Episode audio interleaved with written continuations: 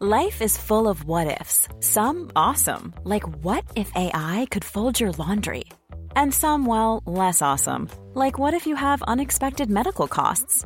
United Healthcare can help get you covered with Health Protector Guard fixed indemnity insurance plans. They supplement your primary plan to help you manage out of pocket costs. No deductibles, no enrollment periods, and especially no more what ifs. Visit uh1.com to find the Health Protector Guard plan for you.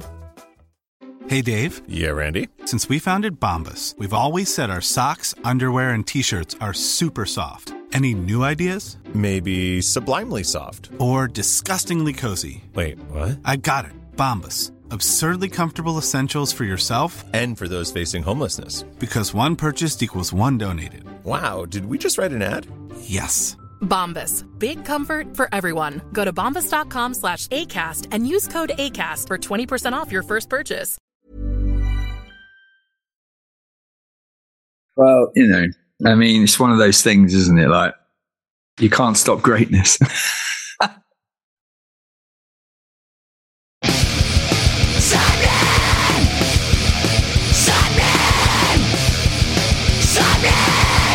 You're listening to Sappenin Podcast. Sapnin! Sapnin! You are listening to episode 252 featuring myself, Sean Smith, and my good friend Morgan Richards. Yes, it's me, Morgan Richards, and will someone shoot that fucking snake? Sorry, I didn't mean to kill the rhythm. Oh, fuck. Do you have. I'm just rolling with the punches on this one. You're going to be covered in fucking punches if you carry on. Are you done? Yeah. yeah. yeah, little- yeah, yeah. yeah. yeah, yeah, yeah. That's all I can do. This week's guest is the brilliant, lovely, and for some reason he's a good friend of mine. I mean, his end, not my end, because I like him a lot. Is the mighty Steph Carter, formerly of Gallows, the Ghost Riders in the Sky, and Lioness, now of Marshall Amplification uh, representation. Yeah, he is literally a hardcore and punk guitar royalty, Gallows original member, and head of education at Marshall Amps, which is a really fancy title uh, in the grand scheme of things. But as someone who's had such an impact on so many different aspects of the music industry, and this episode all came about because, well, let me paint the picture here, right? We were at 2000 Trees Festival backstage. We just finished our work for the day recording stuff over the summer.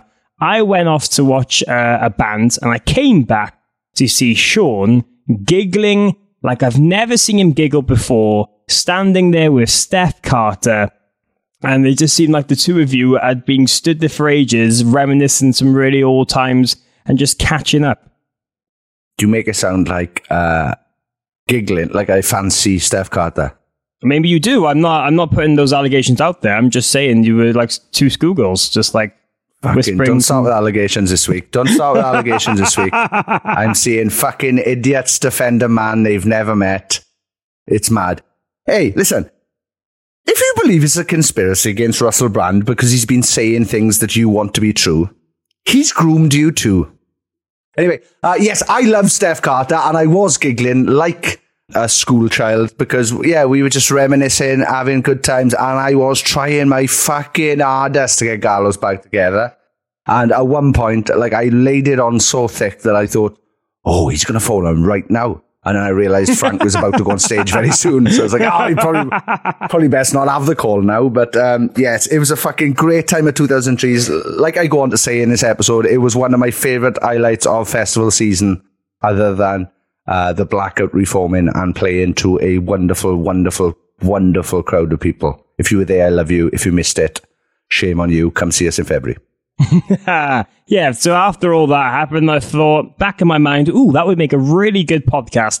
Uh, so we finally got to do it this past week. Sat down with him and just got into so many different aspects of his life. And really, throughout this, not only is there a really honest, deep insight into his time in Gallows, leaving the band in 2013, moving on, and all the deep mental health struggles that would come with something like that, but a crash course at his work with Marshall why they aren't just an amp company and doing their part to help everyone in the music industry at the moment. There's so many different nuances and aspects of this conversation. I think a lot of you uh, will enjoy, so make sure you tune in for all of it. And um, there might be some talk of maybe original gallows as well, but maybe getting back together. Oh, hey, maybe. hey, hey, Oh, ah, ah. Before all that, um, I just wanted to give a massive shout out to our Patreon. We mention them every week. They do help this thing in going, and it's a huge, huge help uh, for us at patreon.com forward slash sappenin. Um, but this week, one of them, Karis Andrews, put on a wonderful one day festival in Cardiff, raising money uh, for a very, very good cause. Uh, she got loads of our patrons involved with some of the other bands and projects, and loads of them attended. I managed to go down for a little bit and to see the amount Late. of people Late. very late, very late. I had, a, I had a family thing I couldn't get out of. and, uh, anyway.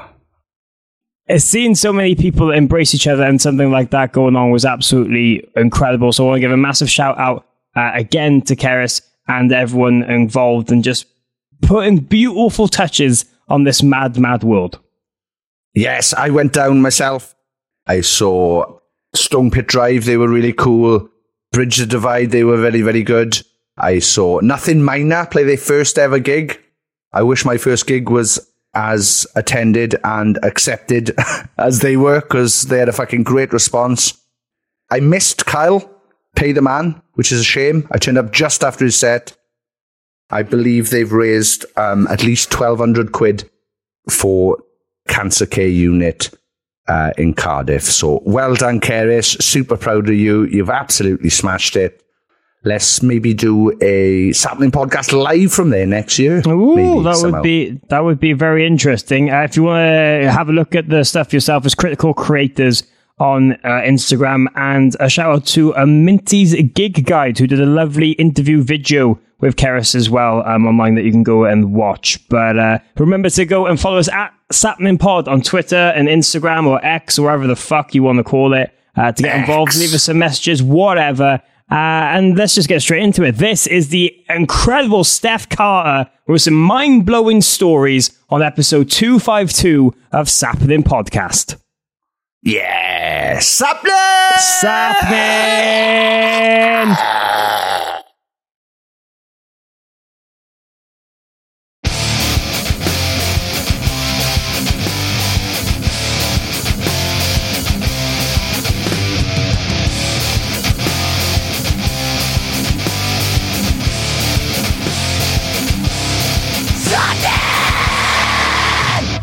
Sappenin! Sappenin! Sappenin. Yes!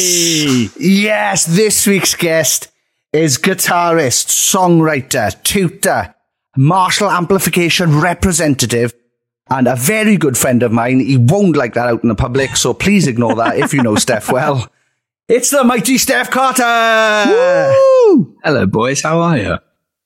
I'm all right, yeah. Good. Definitely happier for seeing you. So that's Thank you um, very much. I mean, that's mutual. yeah, that's an actual fact. Um, but yeah, how are you? How, how's things? I'm good, man. Things are good. It's exciting times at the minute with everything going on here in Camp Marshall. And then outside of that, I've been doing some songwriting, working in the studio with people. Spent the last 30 days trying to write 30 songs in 30 days. And uh, I managed I managed to get 40 songs in 30 days is where we ended. Now. So yeah. Nice. So what's that for? Uh, Is it for a potential album Nothing. or? Li- literally, I I bought a new guitar. I've, I've been really like um, uninspired for ages. I don't know if you get that. Like you go through these waves where all of a sudden you don't want to look at a musical instrument or have anything to do with it, and then all of a sudden it changes again, and you get this buzz where it's like, "Fuck, I can't put it down." And that kind of happened. I bought a new guitar. Um, I bought a pink Strat, and then it just out of nowhere, this love for music came back. And I just thought, fuck it. Let's see if I've still got what it takes to write loads of punk songs. So I just, I did, I just went for it. Sent them to a friend of mine from, um, who lives in Seattle from the UK, but lives in Seattle. And he's played bass on it. And we're now working out what we're going to do with it. And Oh, wow. we're thinking about getting to 52 songs and next year just releasing one song a week for every week of the year. And then It's not a bad idea. figuring out like, do we, do we do it every month? We get a new vocalist on board. So there's like 12 different mini bands that happen over the case of a year and stuff. So I don't know. We're just, we're just having fun with it. I've written all my, I've written like two guitar parts and drums for all the songs. And then I've sent them to him and I've just gone, I don't care what you do with it. Just do what you want. Bear in mind, all the songs I've written them all in 45 minutes. So that's your time limit. Wherever you get to in 45 minutes, put it down. I'm not approving anything. Whatever you send me is what goes on the song. That's the way we're going to do it. And that's what I think we're going to do with vocalists instead is just say to them, here's a song. You got 45 minutes. Just do something, send it back to me. And whatever you send me, that's the song. Yeah, it's like giving them their own uh, the mini challenge. I was going to say should try and get 52 vocalists, but the idea of the logistics of all that would be pretty much a headache. we did talk about that yesterday and we were like, do we just do 52 vocalists? And then we were talking about all these different ways to release it. And we were like, ah, what we could do is we could release one physical per number. So number one just has one physical. So it's the only one that exists. By the time song 52 comes out, there's 52 physicals. So just, and we, we went through this chat yesterday where we just kept going back and forth. And by the end of it, I was like, how the fuck have we got here? This is ridiculous been discussing this. oh, incredible. Well, Steph, this is why we wanted you on for what? For many reasons, but you've just got such a, a career doing all these different stuff and mentioned songwriting there and setting yourself these challenges and being inspired and then coming in and out with it. I mean, when you look back at at your songwriting career and the bands you've been in and mixing it up with Marshall and your work there kind of behind the scenes, how do you see yourself in the industry now? I mean, how do you feel like your career has changed and just your outlook on music and just mixing all of this together? I'm Sandra, and I'm just the professional your small business was looking for. But you didn't hire me because you didn't use LinkedIn jobs. LinkedIn has professionals you can't find anywhere else, including those who aren't actively looking for a new job but might be open to the perfect role, like me. In a given month, over 70% of LinkedIn users don't visit other leading job sites. So if you're not looking on LinkedIn, you'll miss out on great candidates like Sandra. Start hiring professionals like a professional. Post your free job on linkedin.com/people today. Everyone knows therapy is great for solving problems, but getting therapy has its own problems too, like finding the right therapist, fitting into their schedule, and of course, the cost. Well, BetterHelp can solve those problems. It's totally online and built around your schedule. It's surprisingly affordable too. Connect with a credentialed therapist by phone, video, or online chat, all from the comfort of your home. Visit betterhelp.com to learn more and save 10% on your first month. That's BetterHelp H E L P. Even when we're on a budget, we still deserve nice things. Quince is a place to scoop up stunning high end goods for 50 to 80% less than similar brands. They have buttery soft cashmere sweaters starting at $50, luxurious Italian leather bags, and so much more. Plus, Quince only works with factories that use safe, ethical, and responsible manufacturing. Get the high-end goods you'll love without the high price tag with Quince. Go to quince.com slash style for free shipping and 365-day returns. Um, I, I don't know. That's a weird one. I think where I see myself in in the music industry right now is probably I'll always call myself a musician. Like first and foremost, that's I, I'm a I'm a guitar player, and like it was a such a big part of my life was being defined by. As Sean and I had this conversation at Trees, being in that band, do you know, like Yeah. Played in Gallows for years, and that for a long time, that was I was Steph from Gallows, and that was it. And then as I kind of went through the other bands I've done post that, I mean, Ghost Riders, the band I did directly after Gallows, was the whole point and purpose of it was for me to write the stark complete opposite of Gallows to prove to myself I could do it. And then when I moved into Lioness, it was just more a case of having fun playing music that sounded like Black Sabbath because why would you not want to be in a band that sounds like Black Sabbath? Um, and then uh, through the years, I've like spent time like producing records, doing mixing and mastering for people, and doing songwriting for other people, and educating, and the rest of it.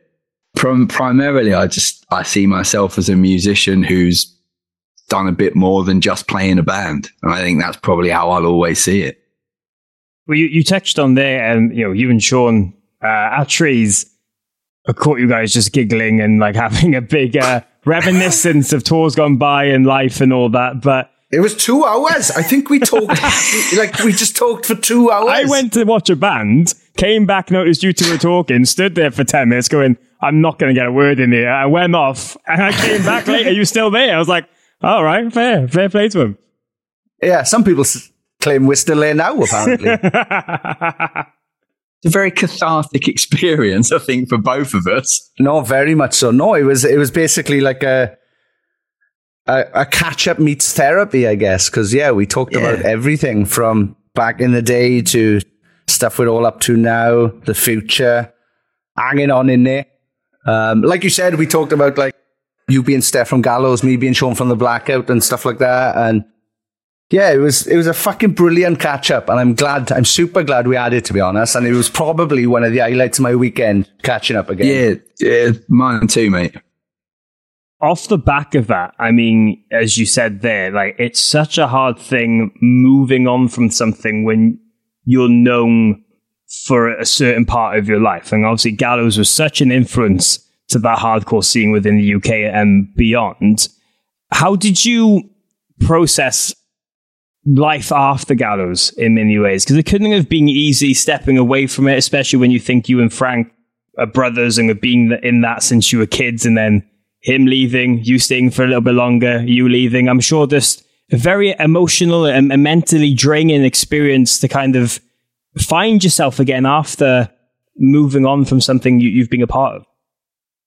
Yeah, I think the easiest way to put it is how did I handle it? Badly is probably the easiest way to put it, as probably most people do when they end kind of something like that. But uh, it, it was a, it was really tough for me because when when Frank left, him him and I always had these discussions when we were in when we started. I started the band with them, so they were a band first, and I joined later. But when things started going and things started working well, him and I had these conversations where we were like, right, if, if one of us wants to leave, we both leave. And what we do is we will capitalize on as much of it as we can and we can make a plan to tick everything off the list we want to do. And then we can call it a day. And then that's the end of it. But, you know, let's, let's do it this way. And when, when he left, I remember we we just spent we'd spent loads of time writing new songs and he him and I had just finished working on this song together and I I like he went to the airport and I then sent this mix to the rest of the guys in the band and then he landed in New York and he just phoned me because he was living in New York at the time and he called me and just went yeah I quit I'm out. And I was like was what the fuck do you mean you quit you're out? Like we've we've just written one of the best songs we've done. It's fucking such a good song. Like what what do you mean you're out? And it, for him and I at that point, we had a really turbulent couple of years in our relationship with each other. And, you know, we, we went through whole fits of time where we either didn't speak to each other or we were in a Wagamama's near our old management office having like a near full blown fist fight with each other over the table while Claire, our manager, was just there like trying to stop it from happening because we were arguing about a song that we'd kind of both written that both of us wanted to use for a new project moving forward. So I, I, handled it really badly when I came to leaving. He left. I carried on with band and I did an EP and I did an album with band. And I, I, uh, I'm not going to lie. I was on quite a lot of, um, like m- mental health medication at that time period. And I have very little memory of what that period of my life was like between writing that EP and then writing the, the self-titled third record to the point where a couple of months back, I was out with some friends and we were in a pub that had a jukebox and one of my friends went and always goes and put fucking gallows songs on at one of those things. And they put that third record on and came back and sat at the table and were like, what do you think of this? And I was like, yeah, it's cool. Who is it? And they were like, Mad. this is the third record you did. And I was like, I have absolutely no idea of these songs. Wow. so I've just, I completely written them out. And then like, it was only a couple of weeks back where I spent the time to actually sit down and listen to it properly again, because I just, I'd closed the door on that part of my life. You know, we've, we've had these discussions so many times about going back and doing a reunion run of shows with the original lineup and then doing some other bits. And every time we get to a conversation, we get to a point where is it going to happen? Someone then comes in and says no, and then it doesn't happen. So a few years back, I just officially shut the door on it and I was like, I'm done. I'm not going to do it. And just shut the door to all of it and tried my best to just do everything to not be Steph from Gallows ever again. Um, and then as time went went on, I was able to kind of look back on it. And you always look back on things with like rose tinted glasses. And I was able to look back on it with those rose tinted glasses and remember it for the, the good times of what it had rather than the upset and the agony that came with it. And then uh, I did quite a lot of repair with the guys in the band. So Lags and I now speak a lot. We're, we're close. Like Lee and I put our shit to bed. Um, Stu and I, I think we're all right when we left. We've never really had the chat, but he lives in LA now.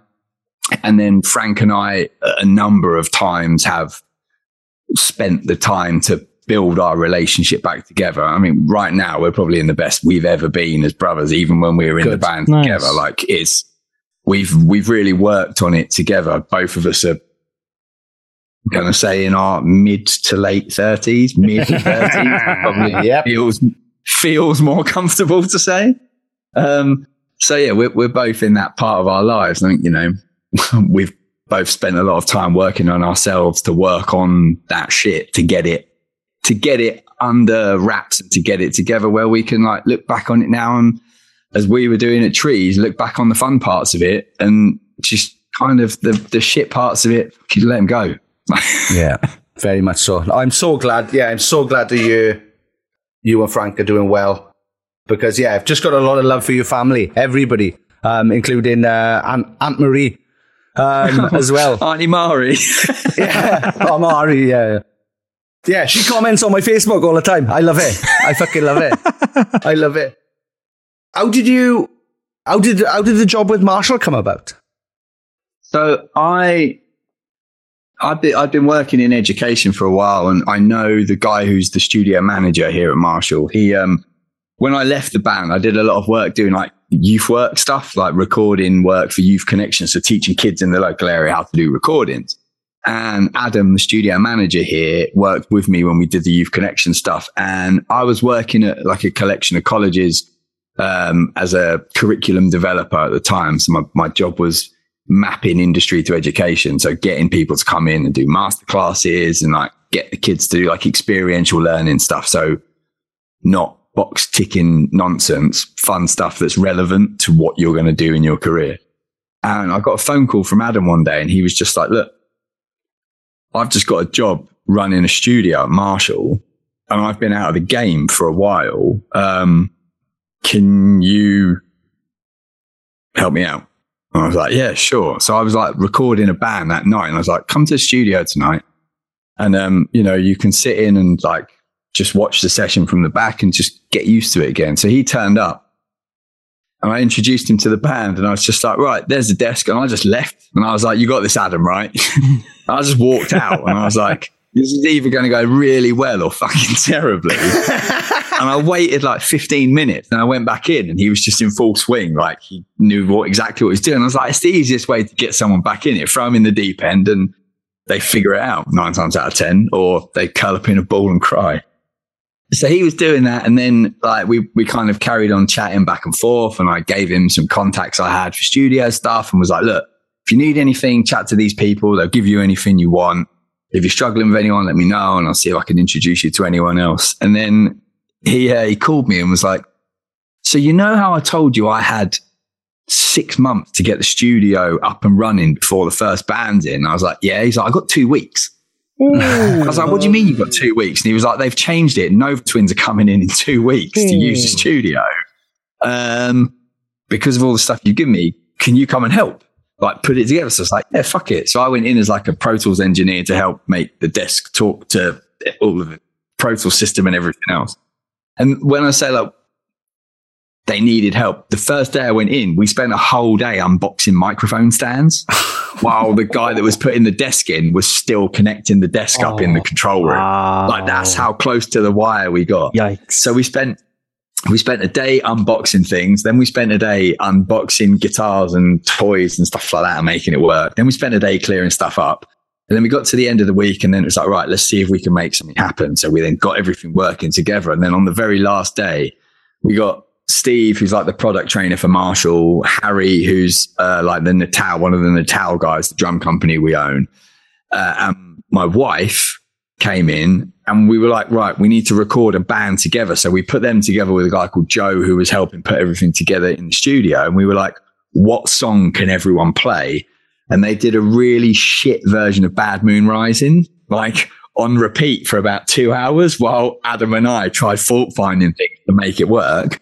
And we, ma- we managed to do it. We, we did it like did it in the time frame. Nova Twins came in the next week and then recorded that record that ended up being like Mercury nominated and all this ridiculous stuff that it got, which is, uh, you know, amazing. They're a phenomenal band and like just one of those bands that hit at the right time and are just going from strength to strength to strength. So during that week when we were doing all the crazy nonsense of building the studio and putting it all together, um, I, I met the commercial director for the company. Um, and he was a guy my age and we just got on really well. And like, he was like, you know, I really like you and the stuff that, you know, you're doing and your education background. And when I left, I just said to Adam, I was like, get me a meeting with Alex so that we can just talk. Like, just, I want to chat to the guy like about anything because this was such a fun week and I'd love to come and do it again. So we ended up getting a meeting, came and sat with him, and he was like, I'd be interested in you doing some like experiential education stuff for us. So he's like, all I want you to do is think like low numbers of people, but high impact sessions. So 20 people, and we get that many people in a room, and you can deliver whatever you want as long as it's in some way, shape, or form to do with music or the music industry. Just you do you. We're going to have no involvement in the process of telling you what to do. And I was like, this is, this makes no sense to me whatsoever. like, this is the most backwards thing I've ever heard in my life. So I was like, all right, fuck it, I'll do it. So I put these four sessions on. I did like a music industry day and I did like a beginners recording day, an advanced recording day, and like a live sound day. And my uh, my wife came to the first one, which was a music industry day. And like my wife is, she's like, she's about, she's about this big, and she's in her head, she's like seven foot tall. She's a powerhouse of a person. And I had this first day, did this big music industry day. It was really good. Loads of people came. They all had a really good time. And it was like people just asking questions about shit they wanted to know about the music industry all throughout the day. And at the end of it, Alex came over and was, was chatting and G was there and she was like, what did you think then? You know, are you happy with what Steph done for you? And he was like, yeah, you know, that we, you know, all the stuff we've been talking about, this is exactly what we wanted. So she just went, when are you going to give him a job then?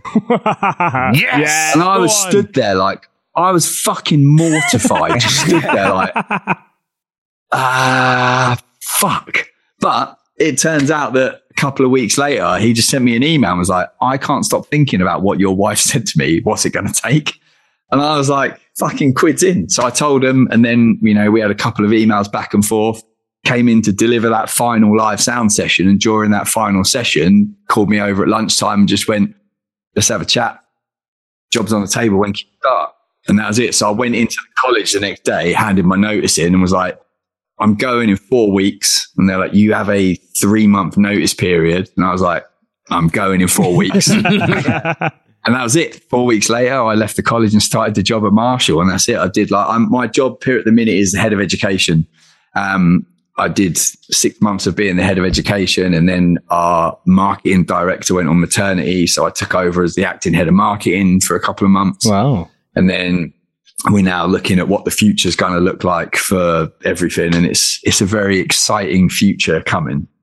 Yeah, nice. Well, two things. Two things. Number one, um, surely your missus gets a finder's fee, right? You've got to give her at least 20% of everything now for sorting that out. She's got you the job. I mean, that's standard. yeah. Ima- it te- imagine telling Steph Carter in 2005 what he'd be doing now.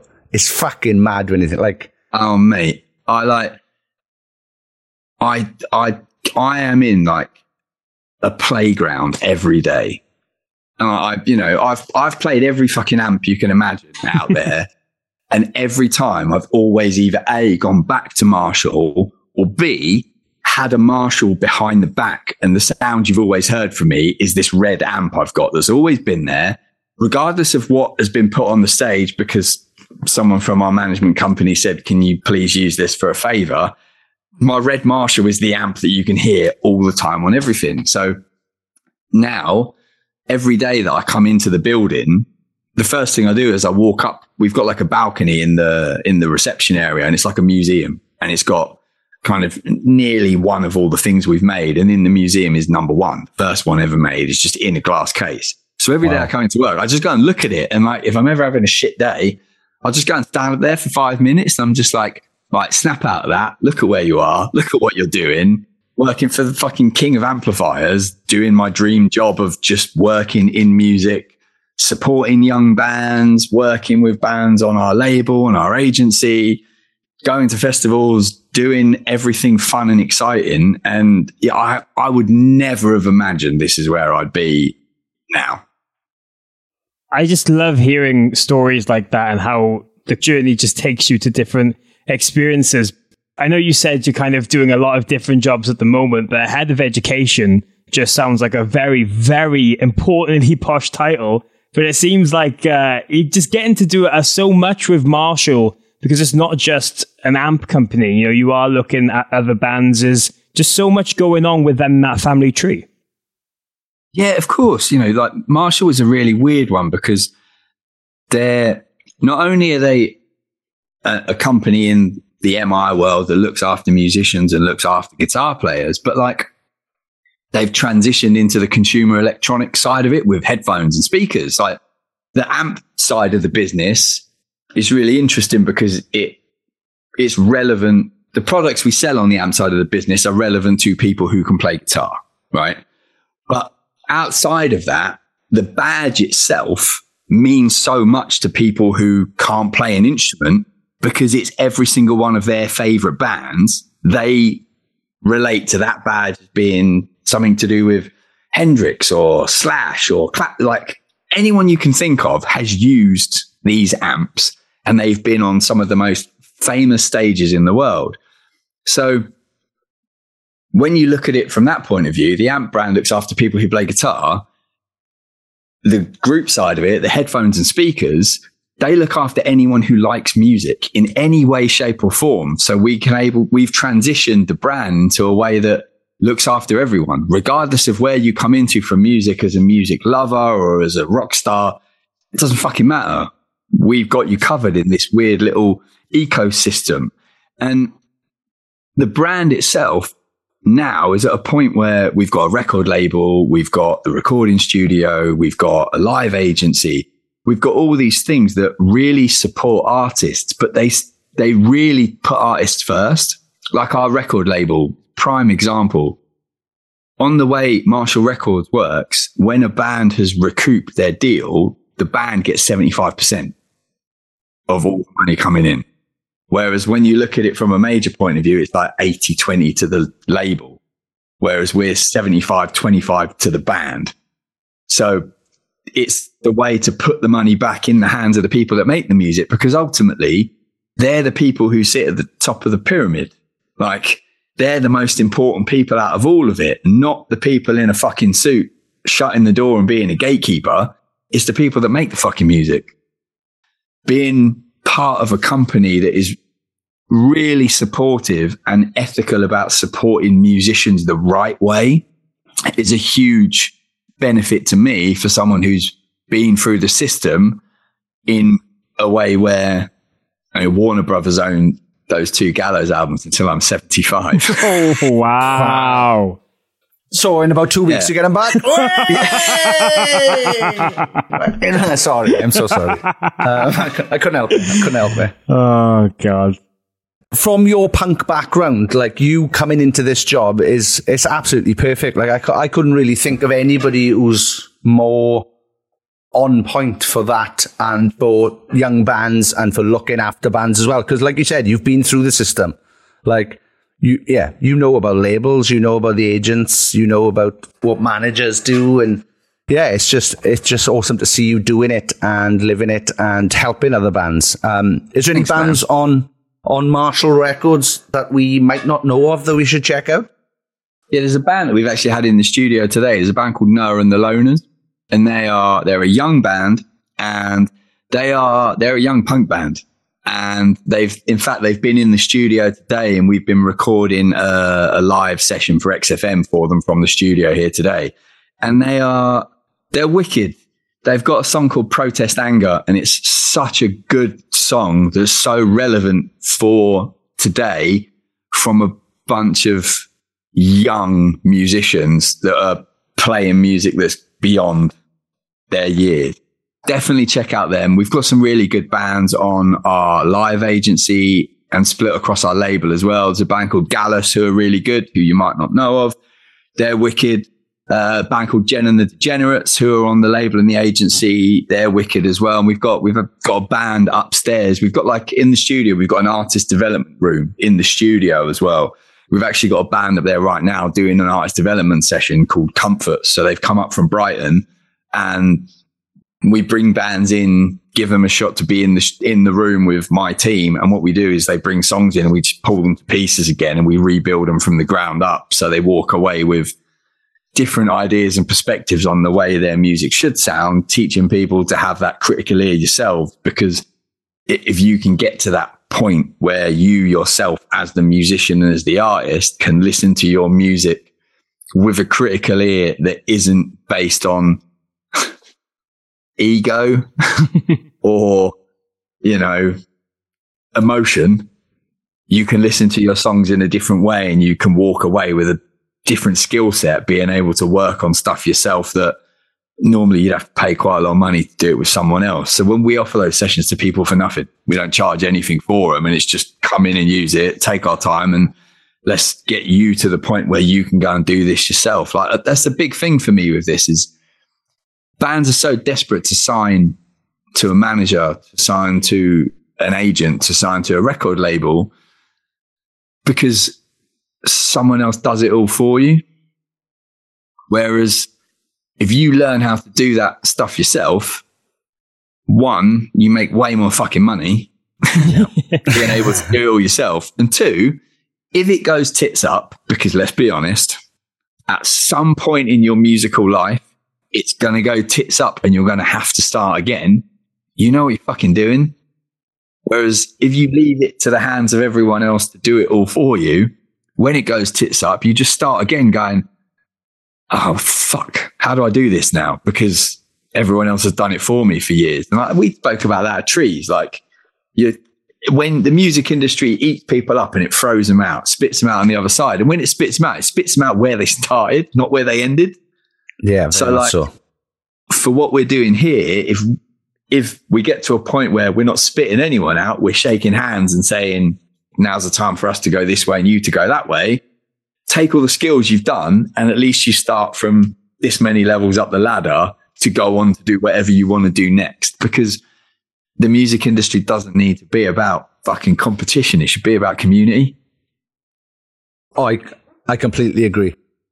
Well, it sounds like your day to day is just completely different depending on what's going on. And it's nice that you can be in that situation where, if needed, you can give advice from different aspects of the industry and your own experiences and everything as well. Is there anything in particular, like a certain piece of advice you notice that really hits home or certain subjects that bands really benefit from that they don't really get to see in, until they're really in it? I think if we take it from the recording point of view, that critical ear thing is so key to people because the first time you're in a room with someone and they rip your song to pieces, like they rip your baby to pieces. This is like the inside of your soul that you've crafted for ages and you've shown it to someone and they've gone, yeah, it sounds shit. Take this out, take this out, change that, move that bit to there, move that to there. And you kind of walk away feeling defeated and deflated. But it's it's trying to teach people the mindset that it's whatever's best for the song only. No one's no one's being a bully for the sake of being a bully. What they're trying to do is they're trying to give that song the best possible chance it's got in a world where I think the stat I heard was something like 180,000 songs are uploaded to Spotify. I'm going to say a week, but I think it was a day. Wow. Yeah. And like, if you think about it from that perspective, what fucking chance have you? Do you know what I mean? What chance have you got unless your song is doing the right thing? You know, don't bore us, get to the chorus and all that nonsense that people say. But like, even when we were touring, there were Kerrang, Metal Hammer, Rock Sound, Big Cheese, a couple of other music magazines I can't think of off the top of my head, but there were at least six or seven, right? And every week, each one of those had a brand new band on the front cover every week that was the most exciting band that you could hear that week, right? That's, and when you look at, at the time, I was always looking at it going, fucking hell, how can each one of these bands be the most exciting seven times over every week? And now you look at playlists, how many like editors' playlists are there where there's a new band on the front cover of that every single week there? People can make music from home and you could literally record the shittest song in the world and upload it to Spotify yourself, probably for about 20 quid if you use digital distributor. Whereas that was never the case back when you had to, to get songs on Spotify. You needed to be part of a distribution network that had a minimum of X number of songs for you to get them up on there or X number of releases up on there. So it, it was a bit more complicated back then. And also now recording equipment and especially bedroom and at home recording equipment is so on point that you can get gold from your bedroom. You can also get shit from your bedroom if you don't properly know how to use it. And then you can upload that either gold or shit to Spotify for the world to hear. And it's about having that like the strategic brain. So part of it is the creative and critical ear to your music. But then the other side of it is thinking like, all right, when you release that song, how are you promoting it? How are you playing shows to promote the song? When you play a show to promote the song, if you've got the next show booked in the same town that you can talk about the night you play that show, so that not only have you got a new song coming out to line up with the next time you play it, but every time you play, you've got something for people to come back to. They're the things younger bands especially don't seem to understand. It is that it's the structure that goes around actually making it work. Because at the end of the day, being in a band is it's a job. And that's the thing people don't seem to understand. It, it's a serious job that you really have to take the time to learn and understand because you are your own business. You are your own brand. And if you get the brand part of it wrong early, it's a lot harder to claw it back later or to change it or to be five, six years down the career of your band and go, we've just written the best song of our lives, but no one's cared so far. What do we do? Do we release this one or do we change our entire image and put it out under a new name and pretend we've never been a band before? It's that, that sort of shit that in today's music industry is a lot harder to kind of get on top of because Yeah. music is so easily accessible to everyone. Well, yeah, seriously appreciate you sharing all that. And it's nice to see that you know, you, you get into just get involved so much in, in different aspects of uh, the industry now. But if we rewind it um, a little bit, I mean, you two have toured so much times together, you know, uh, Gallows and the Blackout. I've heard a few uh, hilarious moments from Warped Tour in particular. Um, so I would just love if you guys just to trade some uh, old road stories, if uh, if that's uh, okay. well, the other day, I um, yeah, the other day I was on YouTube and I was going through um, Gallows Warped Tour 2009 videos and just watching Frank slag every band off, right, that he hates, right, but then have to pretend that he likes the blackout, right. Was I every day I was just like, bro, just call us out. Like, it's fine. I get you. We're not your cup of tea. It's absolute. Please. And it turns out now he was slagging Jeffree Star off every day. That could have been me. Perhaps I could have been the, the biggest makeup artist fucking seller in the world. Yeah. But, um, yeah, we had some fucking great times. thank you very much constantly for letting me come up and steal a microphone. Oh, mate, always. Uh, yeah, I know I'm not cool, but that made um, yeah, that would that would make my fucking life every day. Stop being so self-deprecating. Oh, this is what right, this is on, for. come on. It's him, and this is what happens there. Come on. We know, man. We know. We know how it is. Yeah, remember the time? Um, why were why were we running? Were we chasing Rhys? We might have been chasing. we were Rhys. chasing. We were playing a game, and the game. we were playing a game, and the game was like, let's see if we could put Rhys in a bin.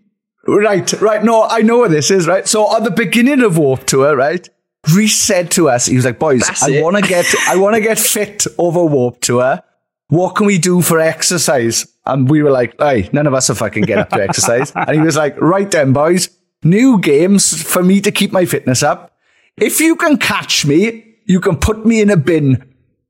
So Rhys, Rhys tried to spend every day running away from anybody that would go near him because he'd get put in a bin. So um, yeah, that's how he tried to keep his fitness up. So yeah, sorry, sorry, Steph. Um, I just No. remember that madness. You tell it because you're going to tell it way better than I am. But it's because I think that the story, basically, the way the story ends, and then Sean can come in and fill in the gaps, is we're running, trying to catch Rhys, and Frank and I run one way, thinking we can catch him. So we run around this one way, and then Bob and Sean and Rhys are all running the other way. And as we get round the corner, we see Rhys fly past us. And then we turn around the corner to see Bob sliding on his face towards us, where he's literally tripped down the hill and just slid on his face past me and Frank. And Sean just comes round the corner to just see me and Frank standing there, just pointing, going, Hey, look at this guy. And that's all you've seen. And you've gone, What the fuck is going on? I remember, right? So you and Frank were going around the one way. Frank saw Bob fall and somehow, right, we, we talk about it to this day, leapt up a wall and was standing on a wall pointing down at Bob, just laughing at him for, for skidding on his face and chest. Oh, it was fucking brilliant. Oh, everybody found that funny apart from Bob, obviously. Oh, it was fucking great. That was the highlight of Warped Tour. Well, yeah, I was thinking about this the the other day as well. So I found out Michael Jackson was dead, right, when I landed in LA for the beginning of our warped tour, right? So we came on from Pomona, I think it was. We were in Gary, Indiana, the home of Michael Jackson, the day of his funeral in LA. So there's a, Fucking I don't know if you remember that, but that's a fact. We were all there. We were in the hometown of Michael Jackson the day he was apparently being laid to rest. I got to say, apparently, conspiracy theorists listen. Oh God. Well, yeah, we had some. I had some fucking great times on that tour. Did you ever get any backlash off any of those bands that Frank would call out? Did We Jeffree got, Star um, step up at any point? No, we had a couple of people who'd be like, we- had a couple of people who would come up to us and just be like, I hear you've got a pro- they, Warped Tour is full of like a lot of American bands who are proper bravado and proper like, at times there were really good bands on, and at times it was a bit of a dick swinging contest with a lot of those bands. And people would be like, we'd, we'd be in the line for dinner and someone would be come up and they'd be like, I can't remember the name of the band, so I'm just going to say fucking Dave for the sake of this. And they were just like, oh, Dave's looking for you, man. He's fucking, he's fucking pissed for what you said yesterday. And we'd be in the line for dinner and we'd see the guy and we'd just call him over and be like, what's the problem? Your band's shit. and the guy would just come up and Frank would just be like, if you've got a problem, like, let's just fucking talk about it. I think your band's rubbish. That's it. We think I, I think my band's better than yours. Like, um, if you want to fight, cool, but I'm just telling you a fact. And most of the time, they just turn around and be like, "Yeah, all right, fair enough, uh, okay." And there was one time where like Frank would give out this this speech on stage, and he'd be like, he'd be like, "We've got." You know, we play one song and then he'd be there and he'd be like, you know, there's, you've seen more heart on the stage in this last three minutes than you've seen for the rest of the fucking show you've seen a walk Tour. He did it every day. And there was this one day we, we were like, Warped was weird because you headline or you, you could hmm. either play at 11.30 in the morning or fucking nine o'clock at night, depending on who you pissed off that day, depends on where on the bill you go the next day. And like, there was one day where we pissed off Kevin Lyman for doing something with the, the golf buggies. Were you on the tour when we did the golf buggy thing?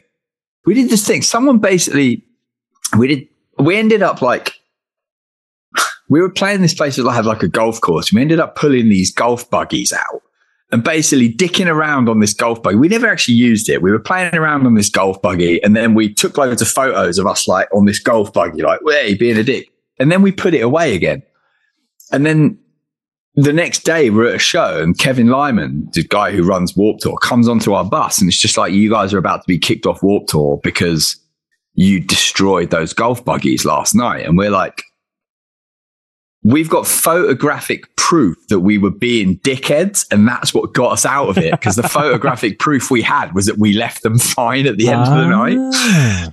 And we didn't end up getting kicked off it but we ended up having to open probably for the next four shows to play at 11 o'clock in the morning. So we, anyway, we were having this one night where we were playing at like 9 p.m we're on stage Alexisonfire were on the tour at that time and frank's like giving this speech about you know, we've got more heart than every band you've seen playing here. What you've just seen for the last, oh, it's more, there's more passion and more energy in this show. And he was like, you know, the heart of this band. And from the corner of my eye, I just saw Dallas Green come bolting through the crowd and just Singing like running fuck. straight towards the ah! stage. And I'm just sitting there and I'm just like, what the fuck is he doing? Frank's halfway through this speech and you just hear this voice just shout, Hey, Frank. And everyone goes quiet and he just goes, I've got more heart than you. And just turned around and walked off. We were just like, for fuck's sake. Out of everyone in the world, we knew it was going to be him. Bass. Yeah, the only way he ah. could have done it any better is if he'd sung it in his beautiful voice. fucking hell. Yeah, I, yeah, I loved that tour. It was fucking brilliant. Oh, we did Taste of Chaos together as well. That was fun. Yeah, that was wild. Yeah. With We- um, my- who else played that? Rise Against the Rise Used. Against Uh, Aiden. Aiden. Yeah. Uh, Rise Against and the Used. yeah. yeah. Rise Against. some other guys. yeah. But like that, I remember that tour because we had my little brother who came and filmed loads of stuff with us. And he, um, he came out and he was filming all these bits that ended up going on YouTube. So if you, if you watch any footage of Gallows on YouTube that has any bits of us just not playing and talking to camera, my little brother filmed all of it. And there was a point he was deciding, do I go to uni or not? And Frank and I were just talking to him. Frank was like, fuck it. If we pay for your plane tickets and we buy you a camera, do you want to just come on tour and travel the world with us instead? So Johnny was like, yeah, fuck it. All right, cool. I'll do that. And on that Taste of Chaos tour, there's a bit where we're in the dressing room and you guys have just come off stage into the room and it's this bit, and I think it's still on YouTube. And it's maybe you're having a conversation to the camera, but with lags. And I just remember on the final cut of the video, you guys are all talking and Johnny's just put in subtitles, something in Welsh. and that's just for the whole time it's there. It just says something in Welsh at the bottom. Because he was like, at the end, he was like, I haven't got a fucking clue what they're saying when they all talk together. I just can't keep up with it. yeah, that's the whole point. Yeah. That's the whole Yeah. point of that. Um, yeah. Literally, literally. yeah, I remember one of the shows. I think we were. was it- It was somewhere like Sweden, or, or it was. Yeah, it was one of them kind of easterly European countries, and I remember during the end of um, uh, Casanova, the hardest thing. Someone started doing like an echo, the echo callback. So Lags is going, the hardest thing! And then someone else will go, the hardest thing! and I just remember everyone just couldn't keep it together because this guy was so off putting. And I think that might have been the show where Frank went on stage with a bad stomach and then he farted instantly and ran over the side of the stage and like, I think I shit myself. And then just carried, run back and carried on. I don't think he had shit himself, but fucking hell. Oh, yeah. Yeah, some of my, f- my, my, my most fun and my favourite times were some of those shows with Gallows.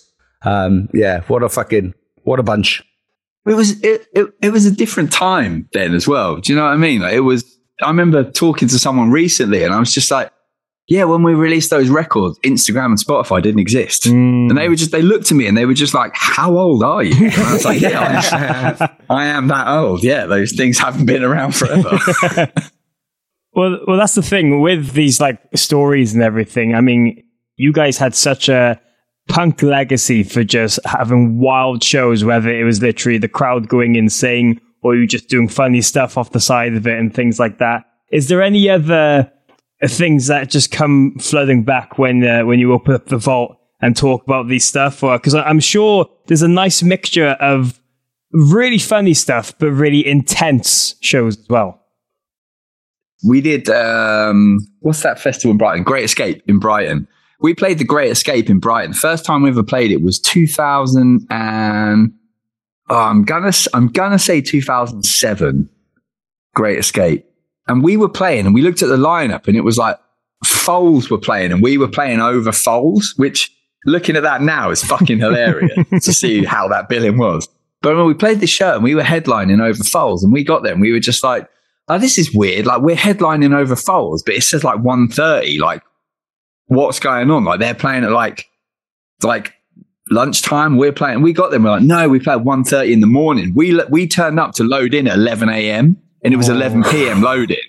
So we're there like, ah, fuck. So we were having this conversation. We were just like, right, what would be really funny? Because it was an NME showcase. And we were like, what would be really funny? Let's just go on stage, turn our guitars on, play one note, throw the guitars on the floor and just walk off. And that's the show.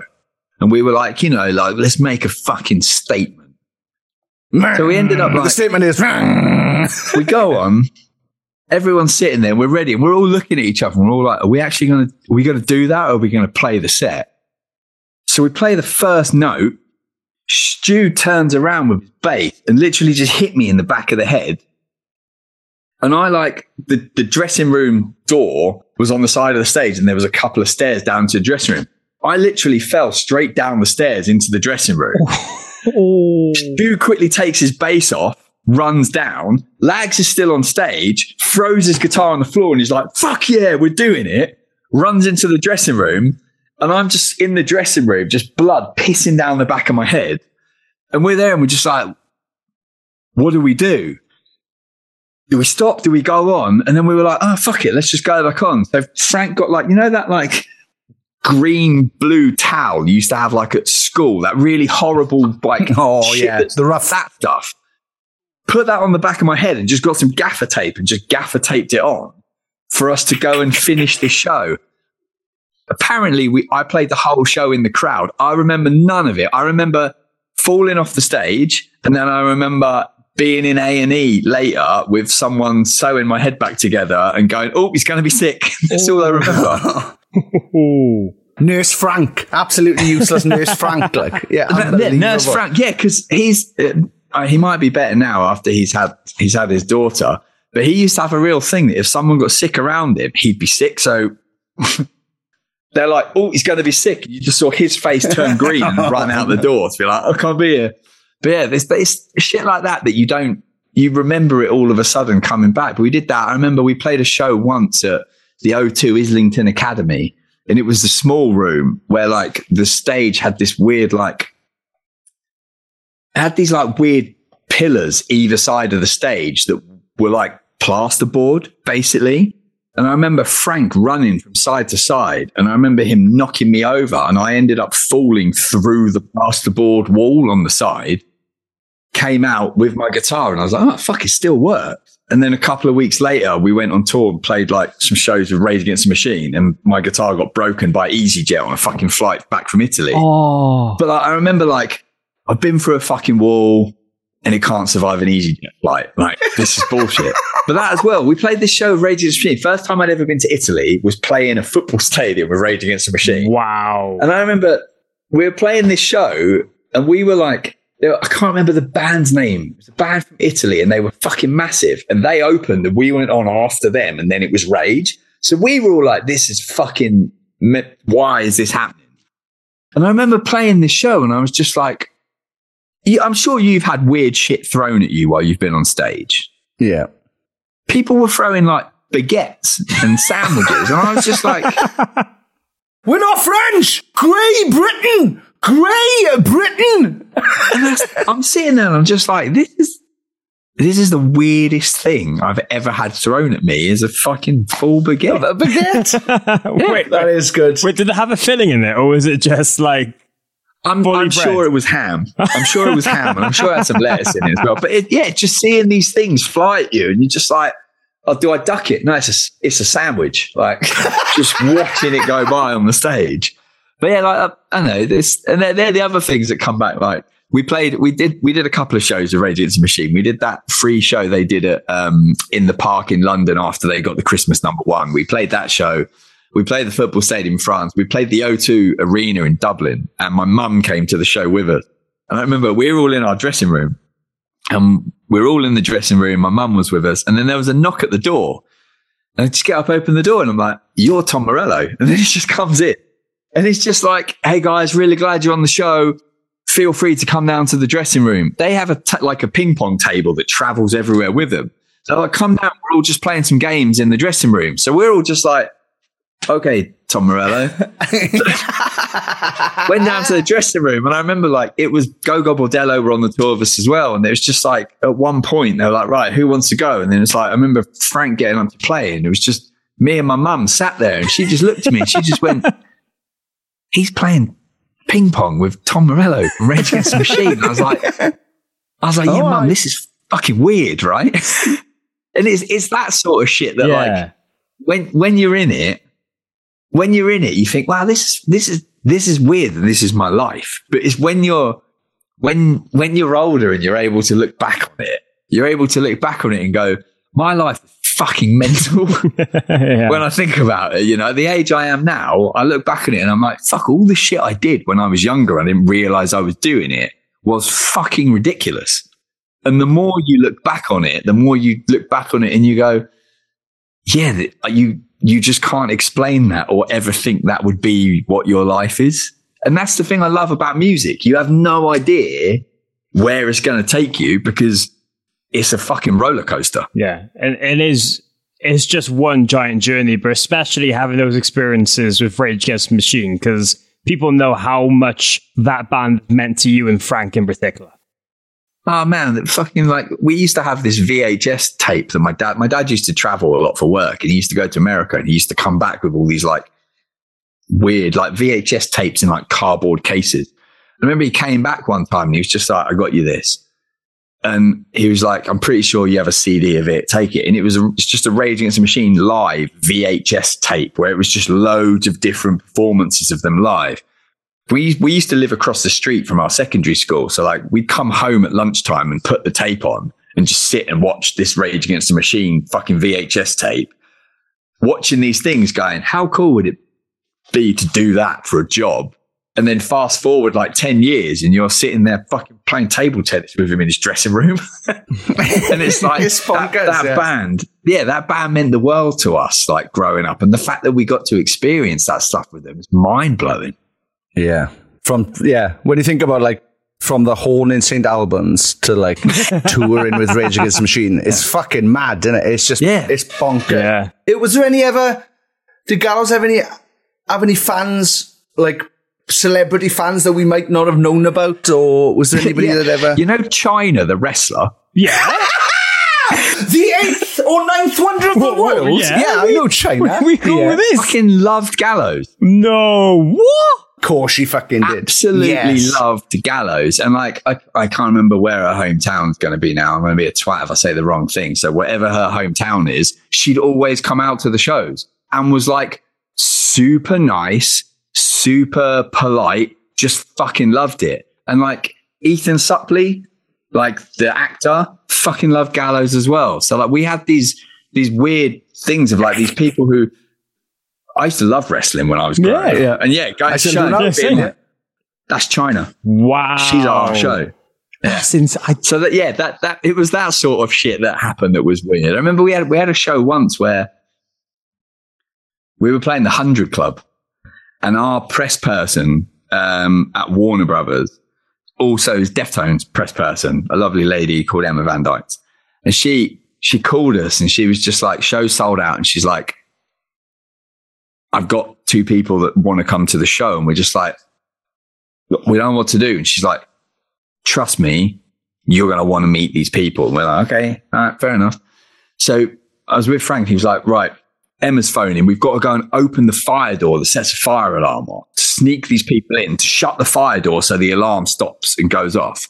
And this was like really early on in the band's career. I think we either had only just signed the record deal or we were just about to sign the big record deal. I remember going to the door and like she knocked on it. We quickly opened the door, put these people in, and then I looked up and it's fucking Abe from Deftones. And like they're one of my favorite bands of all time. And I just remember looking up at Abe Chino and they were just like, Hey, I'm Chino. And I just looked and I went, Yo, I know. and that was all I said. and I was like, fucking what? And they just were like, Okay, man, cool. Just went and watched the show. And I was like, You fucking dickhead. But yeah, it's like that that sort of shit. So fa- the famous fans, Chyna, probably, probably the most obscure one, but also awesome at the same time. But we, I think we were Gallows were Gallows were a bit of a band's band. So they were the fans of the band were people who we also grew up like admiring and loving. But, but yeah, as far as like obscure ones, Chyna, she's probably the, the best. That's definitely my favourite one so far that we've heard. Chyna. I once heard a rumor, and I don't, this is probably completely wrong, and someone's whispered it so far that it's deluded. Apparently, didn't Daniel Radcliffe apparently come to a gig and crowd surf naked or something? Naked? That's right. It's, I don't know. What? Uh, allegedly. What, did he come Allegedly. straight? Did he come straight from that play where he was like an equestrian, where he was bollock naked on the West End, and he went straight to see Gallows? What? So I've never seen Daniel Radcliffe naked. That's what, let's get that straight now. You're missing out, Steph. You're missing out. Reading Festival, 2009. Frank is walking through the VIP area, and two people in cosplay come up to him. Can we please have our picture taken with you? And they're like Star Wars cosplay. And it's Daniel Radcliffe and Rupert Grint. And they're like, we really love the band. And they just had these masks on so no one would talk to them all day because they didn't want to get swamped. And they were just like, he was stood there. I think my mum's got the photo of it, but he stood there and it's just like him and Daniel Radcliffe. And he's just like, Daniel Radcliffe absolutely loved the band and just really wanted his picture taken with Frank. Yeah, Nice. Wizard Core. What a fucking yeah, what a band! Like. What a fu- yeah. Oh, wow. fucking brilliant. Yeah, I saw um yeah I saw Kaz Madge's photo with uh, Daniel Radcliffe and uh, Rupert Grint from the same time as well. Um, I think they were both slightly inebriated as well, if I remember the photo. Chyna, I can't believe Chyna. How did she end up coming? Would you? Did she? Was she emailing Gallows? Like, how did she get into the gigs? Like, I'm, I'm pretty sure she bought a ticket and then bought a t-shirt from merch because Lags came over and went, you'll never guess who I've just sold a t-shirt to. And we look over and he's like, she's here for the rest of the show. And we're all like, that's fucking Chyna. All of us were just like, I didn't know we made muscle t-shirts, lads. yeah, that's fucking, Yeah, what that's fuck? fucking Chyna. Xena Warrior Princess or whatever it was as well. Like, yeah, that's true. That's fucking. Do you know what? We've never had a Chyna or an obscure wrestler like that's fucking Yeah, brilliant. I we, love and that. we've had wrestlers on, and that has never been brought up. Yeah. So fair play, you win there. You win there. Oh, I wish Chyna like my band. As we start to uh, wind down on the conversation now, and we're talking about all these uh, wonderful memories, people would absolutely kill me if I didn't ask this question. So obviously, you mentioned there that you mentioned earlier that there's been conversations in the past about maybe you know the original lineup doing something to celebrate an album or anything like that. How close has it been? And what do you think would actually need to happen for it to all line up? Planning for your next trip? Elevate your travel style with Quince. Quince has all the jet setting essentials you'll want for your next getaway, like European linen, premium luggage options, buttery soft Italian leather bags, and so much more. And is all priced at 50 to 80% less than similar brands. Plus, Quince only works with factories that use safe and ethical manufacturing practices. Pack your bags with high-quality essentials you'll be wearing for vacations to come with Quince. Go to quince.com slash pack for free shipping and 365-day returns. Imagine the softest sheets you've ever felt. Now imagine them getting even softer over time. That's what you'll feel with Boll and Branch's organic cotton sheets. In a recent customer survey, 96% replied that Bowl and Branch sheets get softer with every wash. Start getting your best night's sleep in these sheets that get softer and softer for years to come. Try their sheets with a 30-night guarantee. Plus, get 15% off your first order at bollandbranch.com. Code BUTTERY. Exclusions apply. See site for details. So how close it's actually been is we had two nights at Brixton on hold. Is how close it got. That's how close it got. It got to having two nights on uh, on hold at Brixton, um, and everyone everyone was on board, and then s- certain people asked for more than would have made it viable. I'm trying to find the like the most like PC way of saying it. um, what what it what it would take to actually happen now. I think what it would actually take to happen now is everyone's diaries aligning at the right time. I think is actually the only thing that would is really holding it back. Obviously, Frank's got Rattlesnakes, and Rattlesnakes is a beast in its own right that is like well on the way to being that one of those crossover bands that transitions into a wider audience. That that's always what he wanted from Gallows originally, and then when he did Pure Love, it was the same thing. So, you know, he's got that. Lags has got his own record label going on. Stu is working for Raw Power in America. He's at the drive-ins manager, which is wild when you say that out loud. um, If you had told me in 2009, I would have punched you in the face for being a liar. yeah, it like this. It so I Good think on him. what- Good on him. I yeah. think what it would take to make it work now would be everyone's diaries aligning at exactly the right time where everyone has enough time to do the rehearsals and to do it to do it right because obviously like you know there's there's limiting factors of the fact that in order for us to do it right we'd probably want to put on a show that's probably going to cost a fucking shitload of money to do it the right way now so that you know cost of it is obviously a factor that will come into play for it but I think more than anything, it's just aligning, getting everyone's diaries to fall at exactly the right point where everyone can turn around and go, yeah, you know what? I haven't got anything a month before or a month after that. That's the date that I think we can make this work. And then whatever venue we decide to do actually being free at the same time Yeah. to do it as well. But yeah, yeah, that, you know, I think, I think that would be it. But closest we ever got, yeah, two nights on hold at Brixton where we were discussing support bands. Oh wow. Well, how quick? Yeah. Right then, let's work this out because they're going to reopen Brixton Academy. that, that's that's been announced. So, psh, yeah, one of the first gigs back. That'd be fucking ah, unbelievable. Like- imagine. Like, I told you at Trees, I literally spent two hours trying to, tr- literally trying to butter you up to get this to happen. One of the things that got the blackout, the rest of the boys back in the blackout, I never left, so they are welcome for me letting them back in. I didn't have to, but I did. Was the fact that how much other people wanted it and we didn't realize because we were like, oh, people don't give a shit anymore. And then I like I've started a new band. Still, still, whenever I play those gigs, people are like, you should get a blackout band together. I'm like, all right, fucking trying this. Let me try this. People fucking want it, Steph. Like I know it would be even if you just did, I don't know, like you did like first two records, night, you know, whatever, whatever. Yeah, whatever you do, people will do it for the fucking brilliant memory. Because everybody who ever liked Gallows has got a fucking show that they went to that they fucking. Lo- I got probably fucking tens, if not hundreds, of Gallows shows that I went to that I fucking love, that I've got moments from.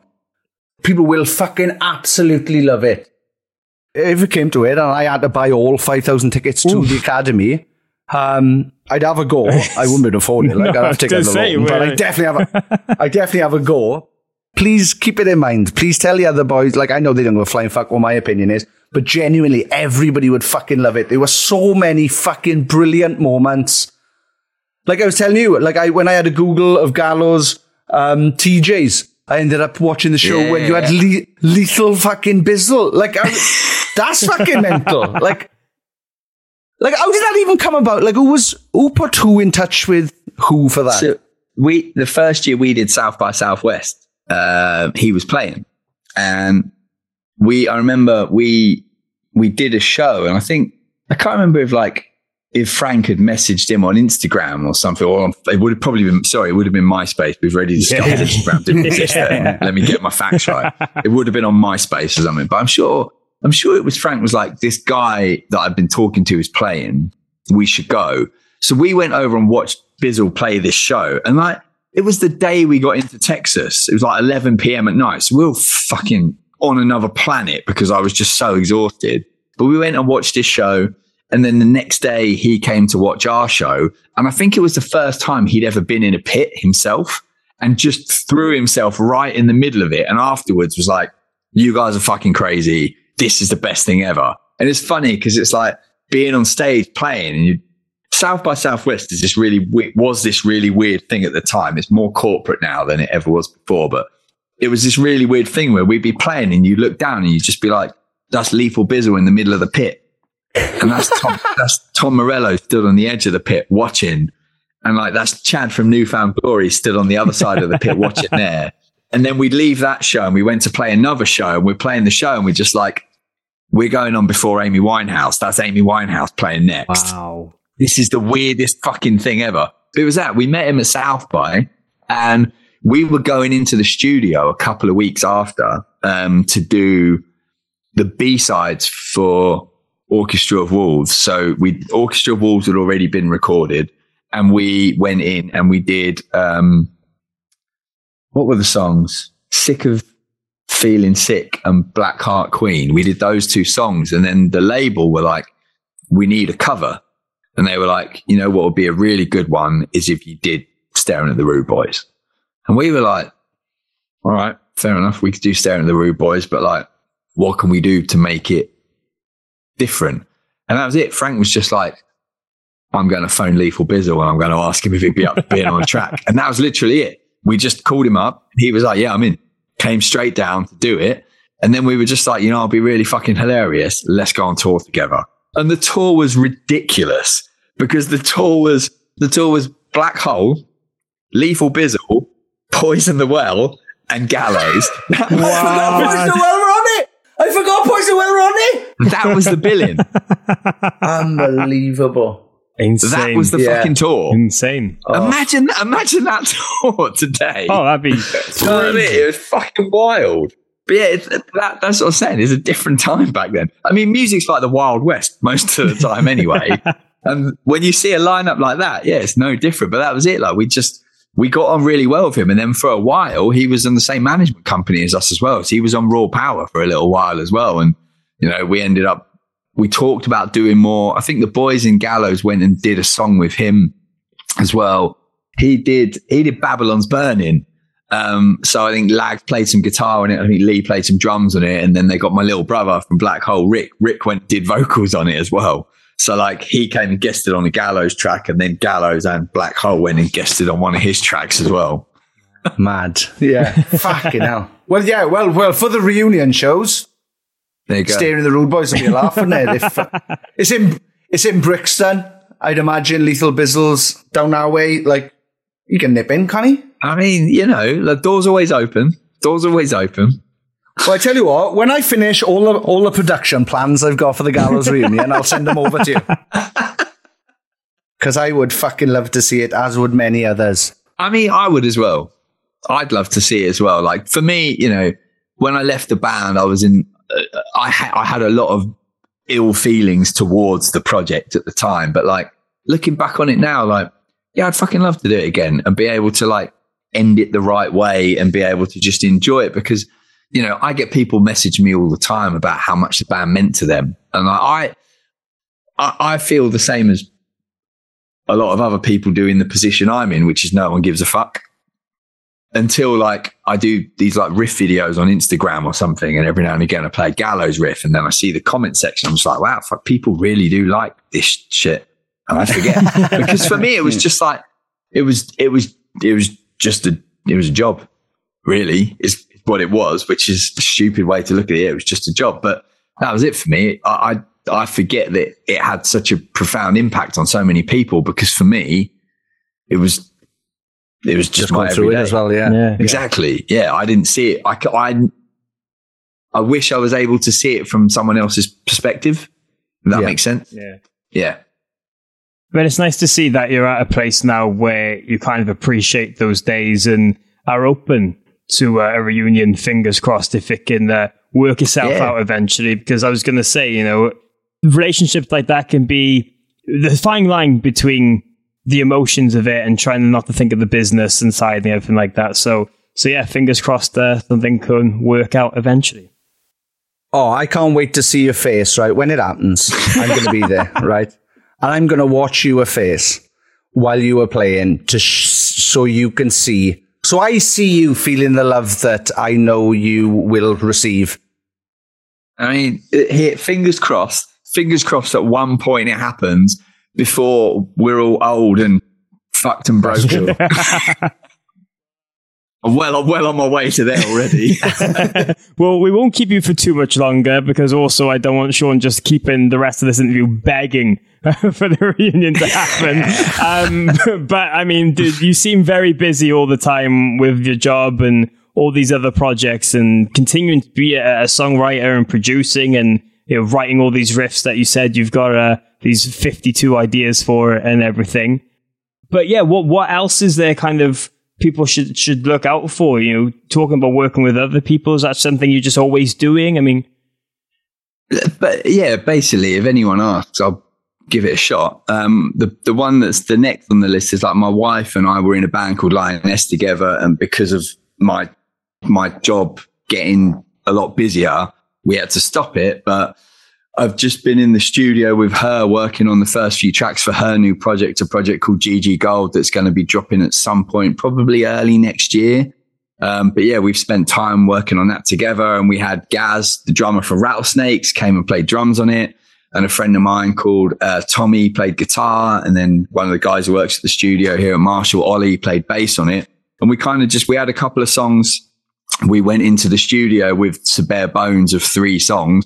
And over the course of three days, it was one of the most like easy, stress free musical experiences ever because all of us in the room just wanted the best for the song. And we all went in and over three days, we crafted these three fucking incredible songs for her new project to go. And uh, she's just finished recording those now. We're about to send them off to get them mixed. And then they'll be going in to get mastered. And then, yeah, hopefully dropping them at some point early next year. And then hoping that this is going to be the start of a very long journey for her to have some of the same weird and wild experiences that I've had in music. I'd love for her to see it and to see some of the shit that I saw because, like we said, it is, it's, it's the best. It can be shit, but it's the best job in the world at the same time. Yeah. Well, we'll have to have her on when the um when the album's Yeah. about to come out. Yeah, we'll have to have her 100%. on to have a chat. Yeah, that'd be wicked Yeah. because uh, yeah, she's fantastic. yeah, well, so. I'm looking forward to, to hearing all of this and especially these uh, 52 different vocalists. So, um, yeah. Yes. You're in, Sean, right? Yes, I'm definitely. I'm 100 percent All right. in. Yeah. You're January. oh fuck yeah, yeah. I'm going to need it in uh, 45 minutes, Sean. So if you could send that over, you got a microphone in front of you right now. I need the um, I need the tuned final stems over by three by well, it's gone three o'clock by five o'clock. But yeah, Done. Easy. I'd be fucking honoured. But yeah, uh, please don't make that a thing where you're like, oh, I've got to ask Sean now. No, you they're coming your way, so don't you worry about that. That's what we yes Welsh rap. That's what we wanted on those tracks. Uh, everyone's favourite Welsh rap. Oh, Uh, but it, but Steph, thank you so much for taking the time to do this. This has been absolutely beautiful. Really enjoyed these conversations, and thank you for being so honest. And just uh, yeah, looking forward to to seeing what's next. And uh, got fingers crossed for a many a thing, many a thing. Thank you both very thank you both very much for having me. It's been a really good time to just have a chat and have fun. I haven't smiled this much in ages. Oh, Oh, nice. Thank you. Well, no, thank you. Because, yeah, that chat at fucking trees, like I said, it was one of my, it was my second favourite highlight of the festival season. I've got to say that, though, because the ah, blackout oh, came yeah, back. yeah, yeah. But I was thinking then. What you yeah, if it wasn't, if it wasn't for that download show, you'd have It won. So wasn't- sorry about that, wasn't Steph. the guy with the parrot. oh, Oh, remember that? Emotional support parrot. What? Get a fucking hamster. You can put it in your pocket, bro. fair play though. I saw him taking the parrot to catering, um, Oh, so- and you're literally sake. eating with the parrot. And I'm not, I, I don't mean this in a bad way, but the amount of attention he would get from certain people, um, yeah, maybe that's why. I don't know. This is a weird way to end this conversation, really, isn't it? But we've we've we've digressed to a parrot. I am going to get a parrot for next festival season, though. So we've all learned. Can't, I can't wait to meet it.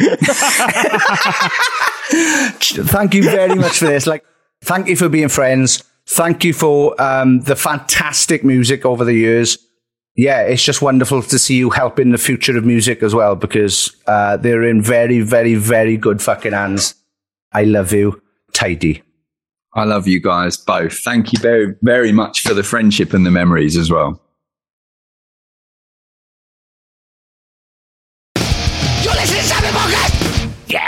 Yes! That was the mighty Steph Carter of Gallows, the Ghost Riders in the Sky, Lioness, and Marshall Amplification. I'll just put all of Marshall Amplification because he's done so many jobs there and he talked so much about how the brilliant things Marshall's Marshall are doing. I heard that they're now turning Marshall, they're changing the name to Carter because of him. So Wow, well, that says a lot, really, doesn't it? I mean, he does seem like uh, he's a very, very busy bee, especially writing 40 songs in 30 days. And I'm excited to see where all that kind of project and stuff happens. But wow, what too many an- songs.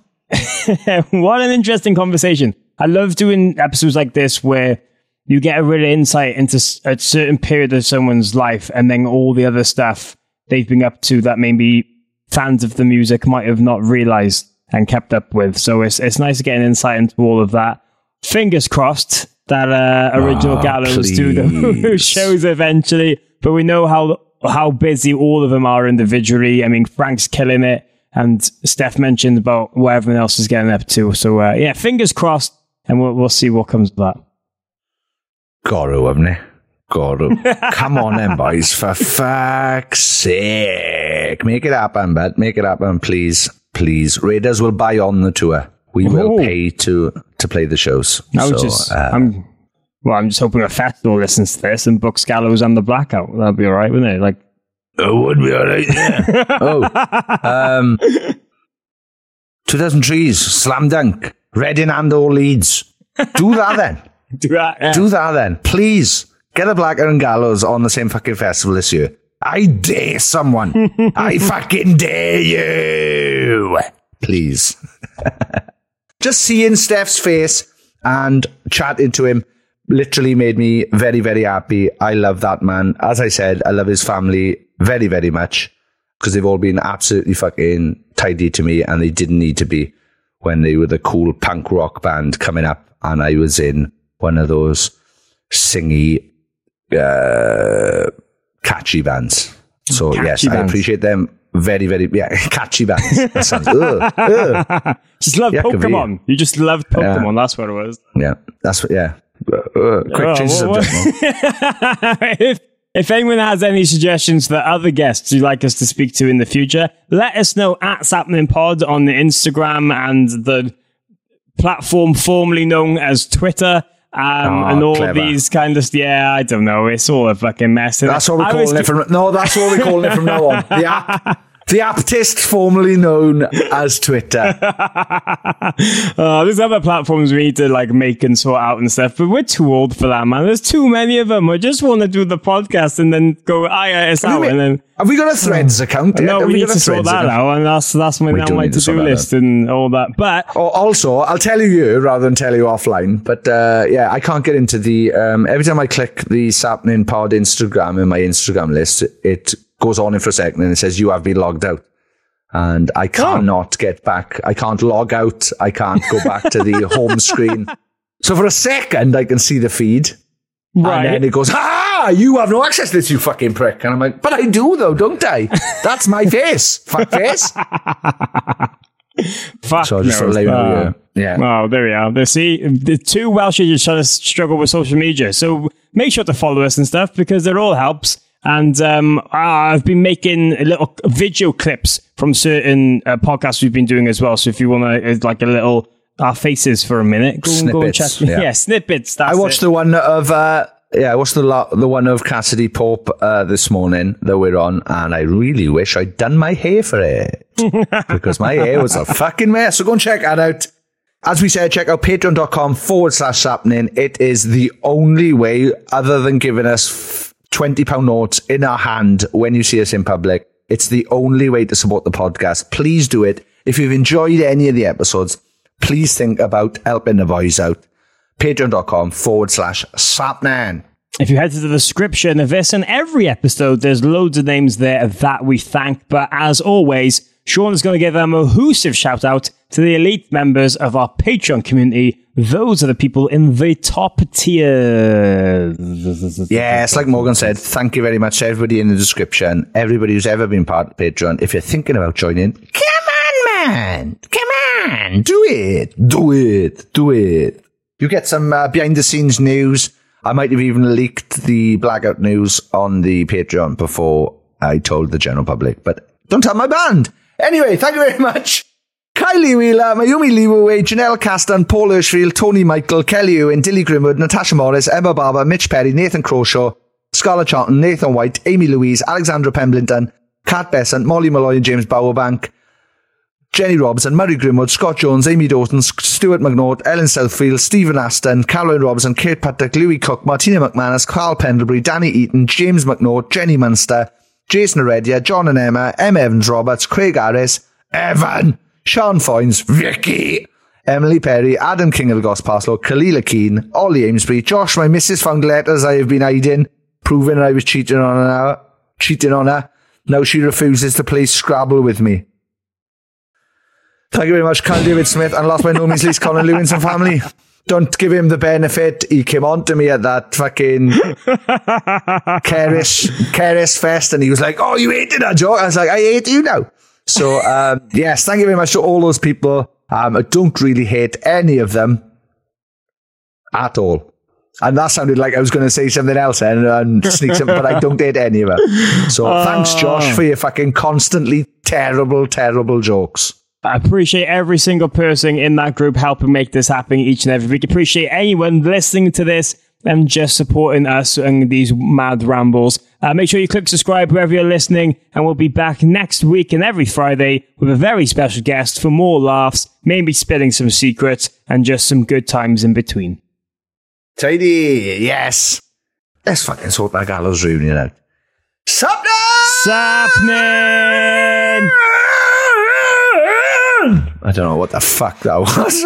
I'm losing my fucking mind. How's the world getting thicker? Sappenin!